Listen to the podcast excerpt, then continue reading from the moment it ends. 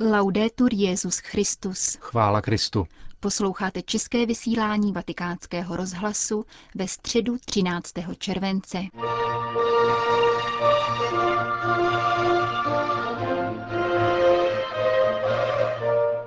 Milí posluchači, v dnešním pořadu uslyšíte ukázku z knihy rozhovorů s papežem Benediktem XVI., která vyšla letos také česky pod názvem Světlo světa.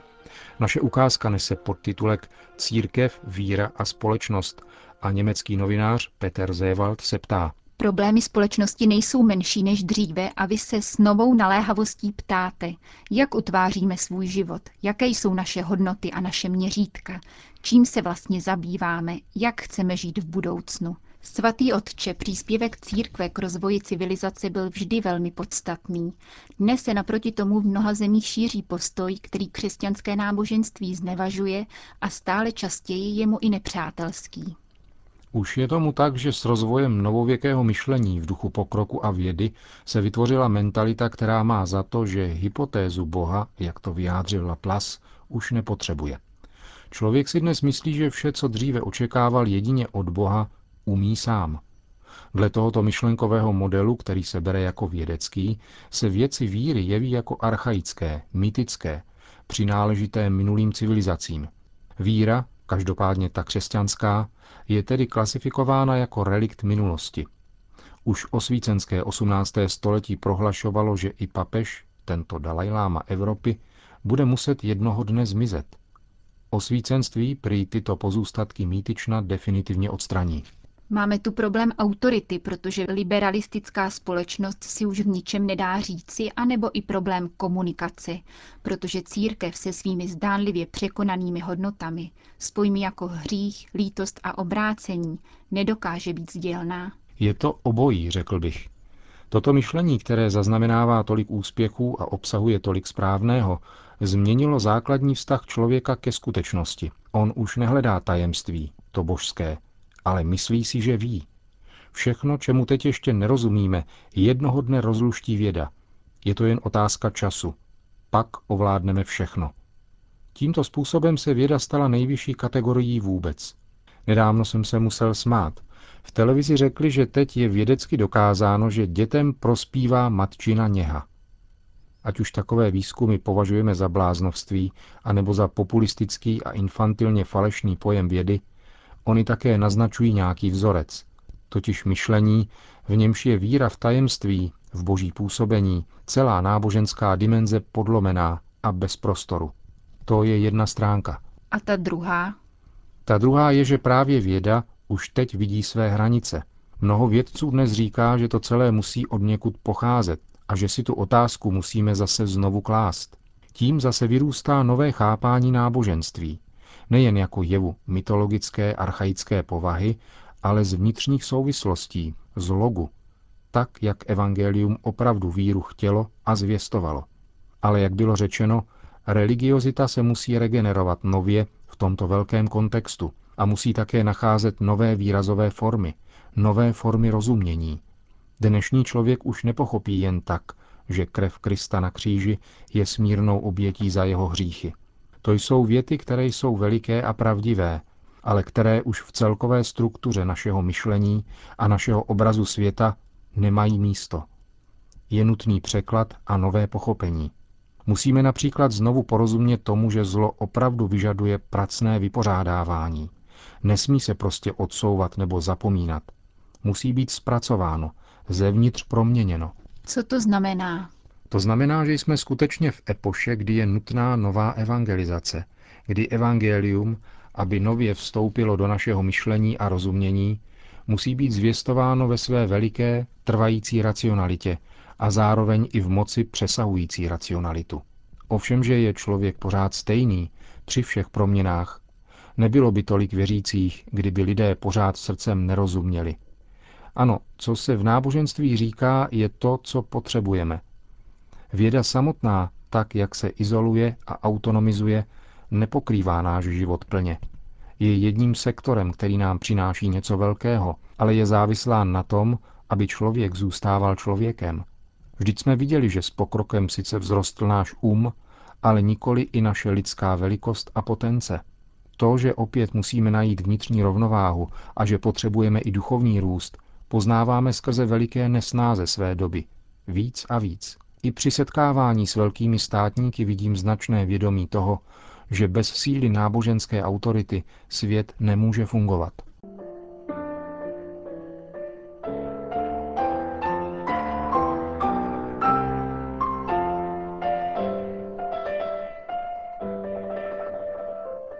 Dříve než pohovoříme o problémech katolické církve a o budoucnosti církve, chtěl bych se zeptat, co to vůbec je církev, tento duchovní organismus, jak jste jednou řekl. V jednom kázání jste se vrátil ke slovům Pavla VI., který církev miloval tou měrou, že ji chtěl neustále objímat, zdravit, milovat. Řekl, chci ji rozumět ve všem, v její historii, božím plánu spásy, v jejím konečném určení a komplexitě – jeho vyznání končí slovy tajemné tělo Kristovo. On se vztahoval k tomu, co rozvíjel svatý Pavel, který církev definoval jako živý Kristův organismus. Nechápal ji jako instituci, jako organizaci, ale jako živý organismus, v němž všichni působí společně a vzájemně, protože jsou sjednoceni v Kristu. To je obraz, ale vede do hlouby a je velmi realistický už proto, že věříme, že v Eucharistii skutečně přijímáme Krista, z mrtvých vstalého. A přijímáli každý téhož Krista, jsme opravdu všichni zhromážděni v tomto novém vzkříšeném těle, co by velkém prostoru nového lidství. Je důležité, abychom tomuto rozuměli a nechápali církev jako aparát, který musí dělat to nebo ono.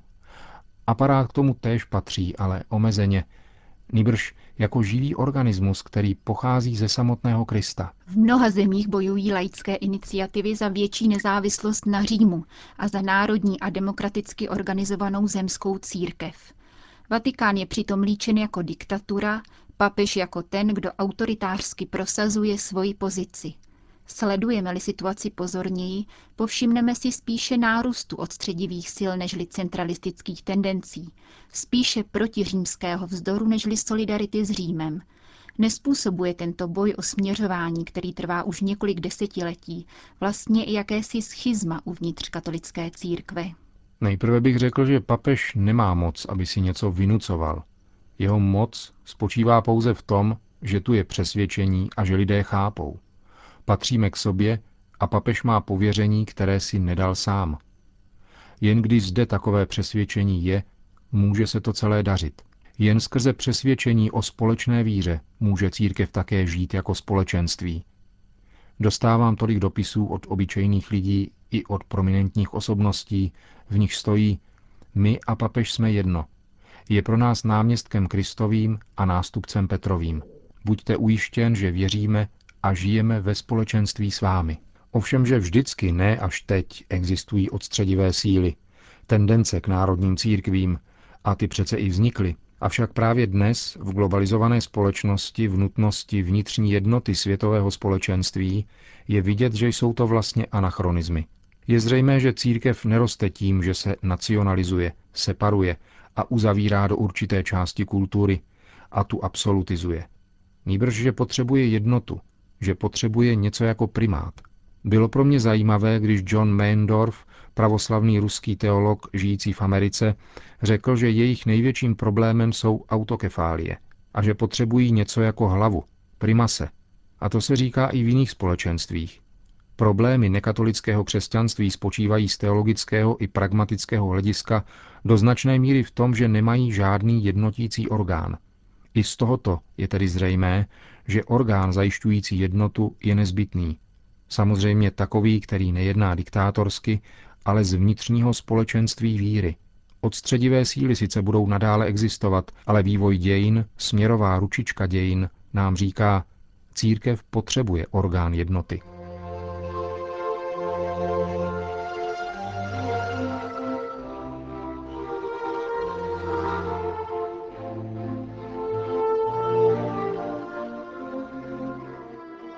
Uplynulých desetiletích by se v mnoha biskupstvích sotva našel pastorální experiment, který by v úsilí o modernizaci církve zůstal nevyzkoušen.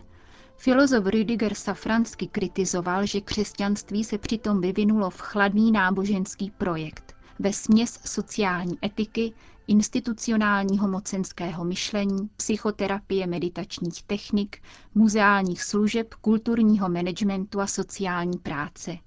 V silně rozšířené snaze být jako ostatní se podle kritiků u lidu církve vytratil cit proto, že víra vyrůstá ze zcela jiných kořenů než západní společnosti zábavy ale i mnoho teologů a kněží se průběžně tak vzdálilo od základní linie, že katolický profil je často už sotva znát. Co je tady špatně? To jsou právě ty rozkladné síly, které existují v lidské duši. Navíc tu působí i snaha uspět u publika, anebo snaha najít ostrůvek, novou zemi, kde ještě můžeme sami něco utvářet. Může to pak směřovat k praktikování politického moralismu, jak tomu bylo v teologii osvobození a v dalších experimentech, které křesťanství, tak říkajíc, dodávají na současnosti. A nebo se to ubírá směrem k psychoterapii a wellness, tedy k formám, kde se náboženství stotožňuje s tím, že dosahují jakési celkové pohody. Všechny tyto pokusy vycházejí z toho, že je opomíjen nejvlastnější kořen – víra. Co potom zůstává, a to vaše citace vyjádřily velmi jasně, jsou své pomocné projekty, které snad mají určitou omezenou životní hodnotu, ale nemohou vytvářet přesvědčivé společenství s Bohem a nedokážou trvale spojovat ani lidi. Jsou to ostrůvky, jichž se určití lidé zachycují, a tyto ostrůvky mají pomíjivý charakter, protože móda se, jak známo, mění této souvislosti se musíme ptát, jak je možné, že v mnoha západních zemích se všechny děti školou povinné mnoho let učí katolické náboženství a nakonec znají lépe třeba buddhismus, zatímco z katolicismu neznají ani základní prvky. To vše se děje za zodpovědnosti biskupství. To je otázka, kterou si také kladu. V Německu má každé dítě mezi 9. a 13. rokem ve výuce náboženství.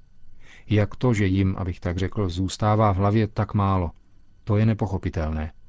Tady musí biskupové opravdu vážně přemýšlet, jak dát katechezi nové srdce, novou tvář. I v církevních médiích se zahnízdila dnes módní kultura pochybování. Celé redakce přitom nekriticky přijímají hesla zaběhlé církevní kritiky. Biskupové dávají na své mediální poradce, kteří jim doporučují povrchní směr, aby neutrpělo jejich liberální imič. Když pak je veliké církevní mediální koncerny stahují z hlavního sortimentu náboženské knihy, dá se ještě věrohodně hovořit o nové evangelizaci. To všechno jsou fenomény, které lze sledovat jen se zármutkem.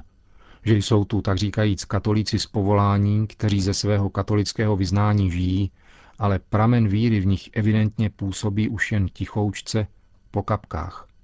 Opravdu se musíme snažit o to, aby se to změnilo. V Itálii, kde je daleko menší množství institucionálně církevních firem, pozoruji, že iniciativy nevznikají proto, že církev jako instituce něco zařídí, ale proto, že lidé mají víru. Spontánní akce nevznikají z instituce, ale z autentické víry. Církev se také musí udržovat v pohybu, je permanentně na cestě. Neklade si papež také otázku, zda se v některých věcech nestaví proti něčemu, co zastavit nelze, protože to prostě odpovídá nutnému civilizačnímu procesu, který se nevyhne ani církvi. Člověk se přirozeně pořád musí ptát, které věci, byť někdy platili za podstatným způsobem křesťanské, byly ve skutečnosti jen výrazem určité epochy. Co je pak to opravdu podstatné? To znamená, že se znovu a znovu musíme vracet k evangeliu a ke slovům víry, abychom viděli trojí, co k tomu patří, co se v proměnách dob právem mění a co k tomu nepatří. Určujícím prvkem je konec konců vždy nalezení správného rozlišování.